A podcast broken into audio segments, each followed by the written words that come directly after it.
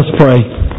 Father, I do pray that the words of my mouth and the meditations of our hearts would be pleasing in your sight, O God, our rock and our Redeemer. We ask in Jesus' name. Amen. I assume everyone here is sick of the political turmoil.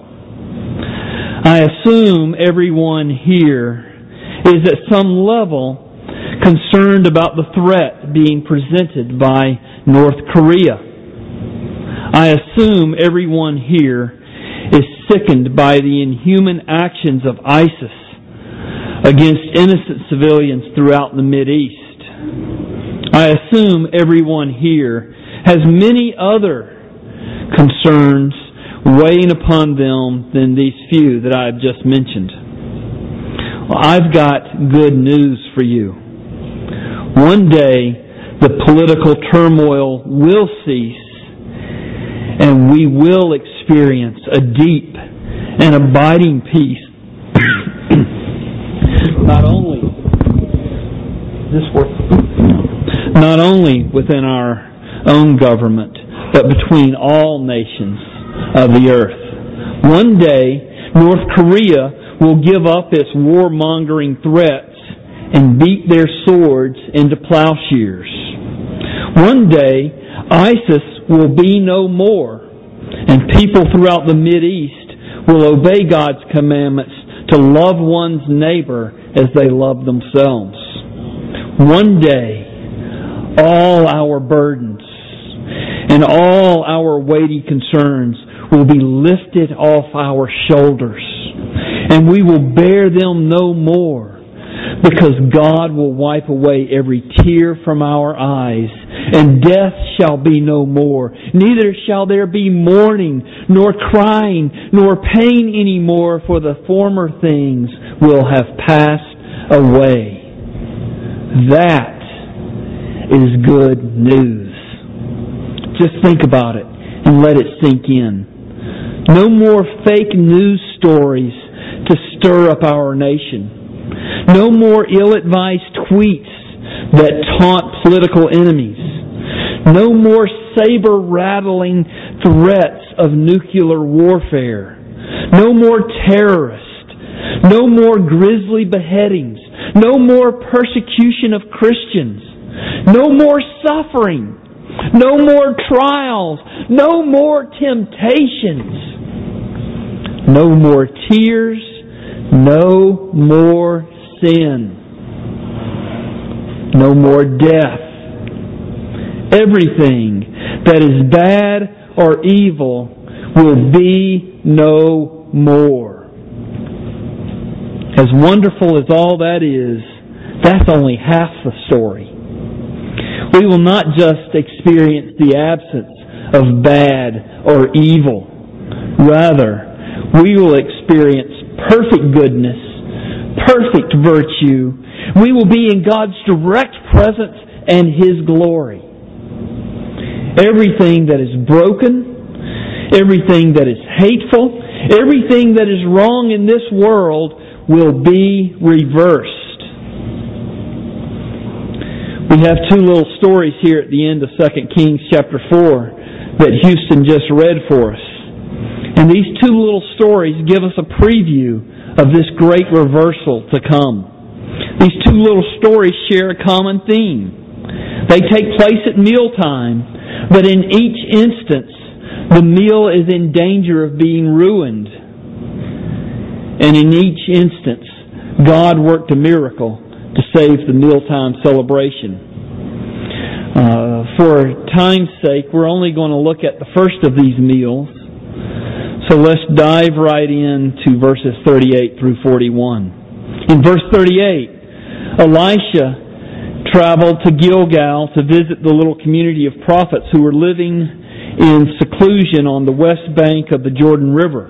They were living in seclusion because the whole rest of, of Israel was essentially apostate. It was dangerous to be a prophet of God and to bring God's word to God's people. Israel's rebellion was so great that before the prophet Elijah uh, was taken up to heaven, he had to go into hiding on the east side of the Jordan River for about three years to escape the king of Israel. And then after that, after he came out of hiding for a little bit, he had to go hide in a cave to escape the queen of Israel. Throughout the Old Testament, when the Israelites' rebellion against God became especially wicked, especially pronounced, what God would typically do would send He would send a famine uh, in to bring the people to repentance. In fact, that's one of the covenant promises. If you rebel against me, I will send a famine into your land, God told the Israelites. So I strongly suspect that this is the reason for the famine here in verse 38. Israel has been wicked.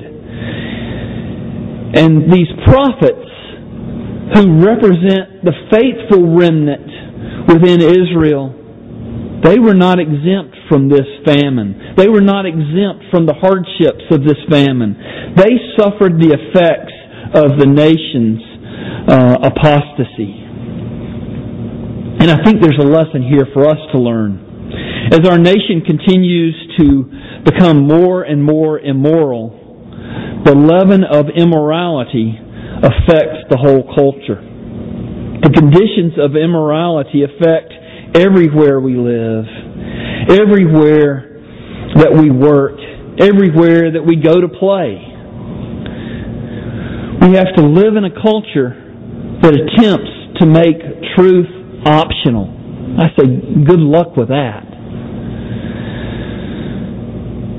We also live in a culture where we have to raise our children in a culture that tries to shame our children into rejecting biblical ethics and rejecting a biblical worldview in favor of a thoroughgoing secularism.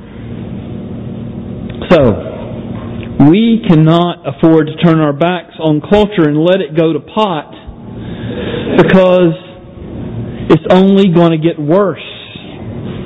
And as it gets worse, the greater its effects on us, the greater its effects on our families. We talked a little bit about what the future might look like uh, in Sunday school as our freedoms uh, begin to erode and um, people think that they can and should bind the conscience of Christians. So we cannot, as Christians, afford to be a, ho- a holy huddle ignoring the wickedness around us. We must enter into our culture as warriors, warriors for Christ with the weapons of the gospel. And what are we called to do? 2 Corinthians 10 says we are called to destroy arguments. And we are called to destroy every lofty opinion raised against the knowledge of God and take every thought captive for obedience to Christ. We can't be passive. We can't close our eyes. We can't turn our back. We can't just stay here within the confines of the church. God calls us to go out and do spiritual battle, not with carnal weapons, but with the gospel of our Lord Jesus Christ. Because the times were tough for the community of the prophets, Elijah traveled down to Gilgal, and as he arrived there, he thought it might be nice to prepare a large pot of stew for the 100 or so prophets that were living there. Elisha, as you will see in the text, he directed Gehazi, his servant, to uh, prepare this stew. But one of the prophets became quite excited that their master, Elisha, has come into town and now he's going to feed them. One of the prophets got so excited that he ran out to the surrounding fields and was going to gather some some herbs to uh, put into the pot to give it a little spice. But he also saw, saw some wild gourds that looked tasty. He gathered those, cut them up, and put those in the pot, in the pot as well. Unfortunately, the gourds were, po- were poisonous. every cook's nightmare came true. The people began crying out, There's death in the pot. The whole meal was ruined. A, a ruined meal is not easily forgotten, especially if someone almost dies from the food. If you've ever gotten poison or food poisoning from a restaurant, you're probably not likely to go visit that restaurant anytime soon. And you probably remember quite well, unfortunately, the after effects. I was about 10 years old when my mom attempted her now infamous great loaf it was supposed to be meatloaf. Um, no amount of ketchup could make it edible. Um, in fact, I remember we we um, we gave the the great loaf to the the German shepherds outside, and and they turned their nose up and refused to eat it. And if I had time to tell you, I'd tell you about the time that she tried to serve sun brewed tea at our Thanksgiving meal. And the Sun Tea has gone down in Holland family lore. None of us in our family and extended family have, have forgotten that day. The sun didn't quite brew the tea as it was supposed to.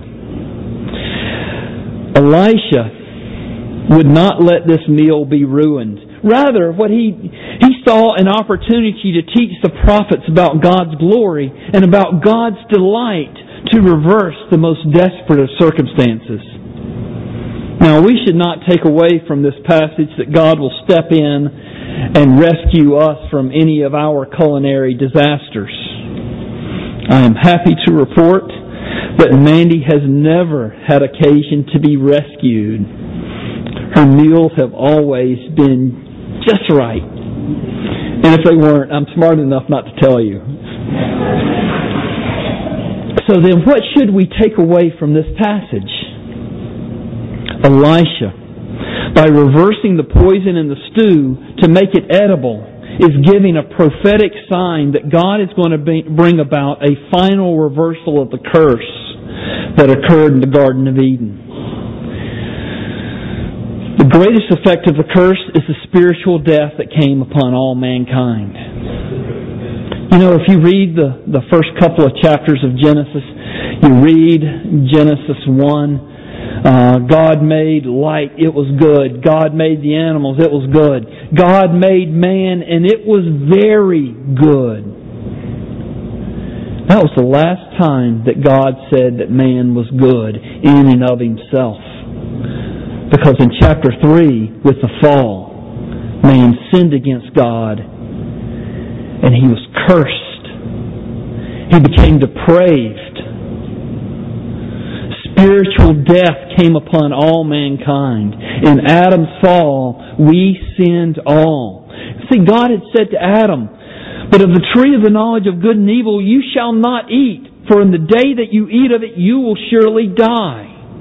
On that day, that Adam ate from the fruit of the tree, he died. Not physically, he died spiritually. And as a result, well, there were several results. First of all, his relationship with God was broken. Secondly, his firstborn son inherited his spiritually dead nature and murdered his secondborn son out of jealousy and spite. The curse was not only received by his firstborn son, but, but, but by all of mankind who followed after him. So we uh, see that mankind very quickly, very immediately began to reject God, began to reject what is good, began to be hateful to his fellow man. So that Cain's great great grandson is recorded as boasting in Genesis chapter 4, I have killed a man for wounding me and a young man for striking me. If Cain is revenged sevenfold, then Lamech is seventy sevenfold. God did save some individuals, even some families during that time period. But mankind was so wicked that they spiraled downward very quickly. So that finally we read in Genesis chapter 6, the Lord saw that the wickedness of man on earth was great and that every inclination of the thoughts of his heart was only evil continually. And the Lord regretted that he had made man on earth and it grieved him to his heart. Why has there been so much wickedness, so much bloodshed throughout human history? It's because mankind is cursed ever since Adam fell. Even God's own chosen people, the nation of Israel, could not bring themselves to worship God, but rather chased after other gods that were merely inventions of the human mind. Consistently, Israel rejected God in favor of perversions and in favor of depravity. The whole history of of Israel, in fact, is intended to teach us that humanity is fallen and is in desperate need of God's grace. And the New Testament gives witness to this as well. Ephesians chapter 2 verses 1 through 4 says, And you were dead in the trespasses and sins in which you once walked, following the course of this world, following the prince of the power of the air, the Spirit, who is now at work in the sons of disobedience, among whom we all, we all once lived in the passions of our flesh, carrying out the desires of the body and the mind. We were by nature children of wrath like the rest of mankind. When Adam sinned, and the curse came upon mankind and came upon all of human history. We all became, by nature, children of wrath. Merely being born into this world does not place you in relationship with God. You were born in this world as a spiritually dead person. None of us have been exempted. The only one exempted was the Lord Jesus Christ. But he was born of the Virgin Mary. He was not a descendant of Adam in the strict sense of the term. We all once lived in the passions of our flesh, carrying out the desires of the body and the mind. It is so easy for us to overestimate who we are. It's so easy for us to overestimate our goodness. It's So easy for us to underestimate our depravity. And you were dead in the trespasses and sins in which you once walked. Why is it our natural reflex to reject God to favor ourselves? Because by nature, we were born into this world as children of wrath. If you are not a, Christian, you continue to be by nature a children, a child of wrath.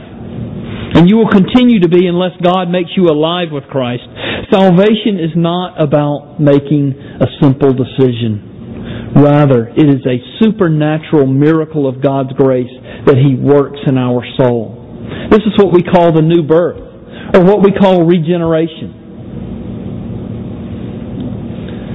This is the Bible's consistent testimony about us as fallen, as um, spiritually dead, as depraved, as um, cursed people in Adam. Listen to Titus chapter 3, verses 3 through 5. For we ourselves were once foolish, disobedient, led astray, slaves to various passions and pleasures, passing our days in malice and envy, hated by others and hating one another. But when the goodness of God and loving, when the goodness and loving kindness of God our Savior appeared, He saved us not because of works done by us in righteousness, but according to His own mercy. If you are a believer in the Lord Jesus Christ, you are only a believer because of God's mercy. If you are no longer a child of wrath, but a child of God, it is only because of God's mercy. And when God saves us, He changes us. Our salvation in Christ is the personal, individual reversal of the curse. Our salvation in Christ is um, is, is where the image of God is restored to us. Our entire nature is changed. Our entire nature is reversed. Whereas we were children of wrath, now by nature we are children of God. Our whole orientation to life has been reversed. As children of God, we are agents of God's righteousness here on earth. As, as we live for Christ, raise our families for Christ, and tell others, others about Christ, we are claiming ground for the kingdom of Christ. There is no other human agent. There is no societal movement uh, out in our culture that will bring about righteousness, bring about goodness, other than we as Christians living our faith out in the world. When the curse is re- reversed, when we now are children of God, when we now have the image of God restored in us, what's happening is true humanity is being restored in us. And we begin living we begin living according to the way we are intended to live when we pursue holiness, when we pursue godliness, when we pursue obedience to God's commands, and we become more human in the way we live. And we also become more happy because happiness is always a byproduct of holiness. Even when we are suffering, as the Apostle Paul says, we rejoice in our sufferings because we have been made right. We have been made new the, the curse in our life has been reversed. Now we're still living between the times. We still struggle with the leftover effects of our previous nature. But all that is left of our previous nature is a dead carcass that we carry along behind us. One day, when the Lord Jesus Christ returns, all will be made perfect in goodness and in virtue. All of us who are in Jesus Christ will no longer have to worry about sin, have to worry about temptation, have to worry about burdens and cares, because God will wipe away every tear from our eyes. That's the symbolism here in this uh, miracle that um, that we see here in the uh, the death in the pot being reversed into a a feast uh, fit for these 100 prophets. That's also the picture of the wedding feast when Jesus turned the water into wine. He is the Savior who transforms he is the one who takes us poor sinners, who are children of wrath, and transforms us completely into children of the living God. Let's pray together. Almighty God, we look to you this morning and we thank you for our Lord Jesus Christ. This is just a foreshadowing. This, this miracle is just a foreshadowing of the great transformation that Jesus Christ was going to bring about by his substitutionary death and by his glorious resurrection from the dead and his ascension into heaven. And Lord, because we have been transformed, we long with great anticipation and joy the return of our Lord Jesus Christ, where he will make all things um, right and true and perfect. Come, Lord Jesus, come quickly, we ask. In your name, amen.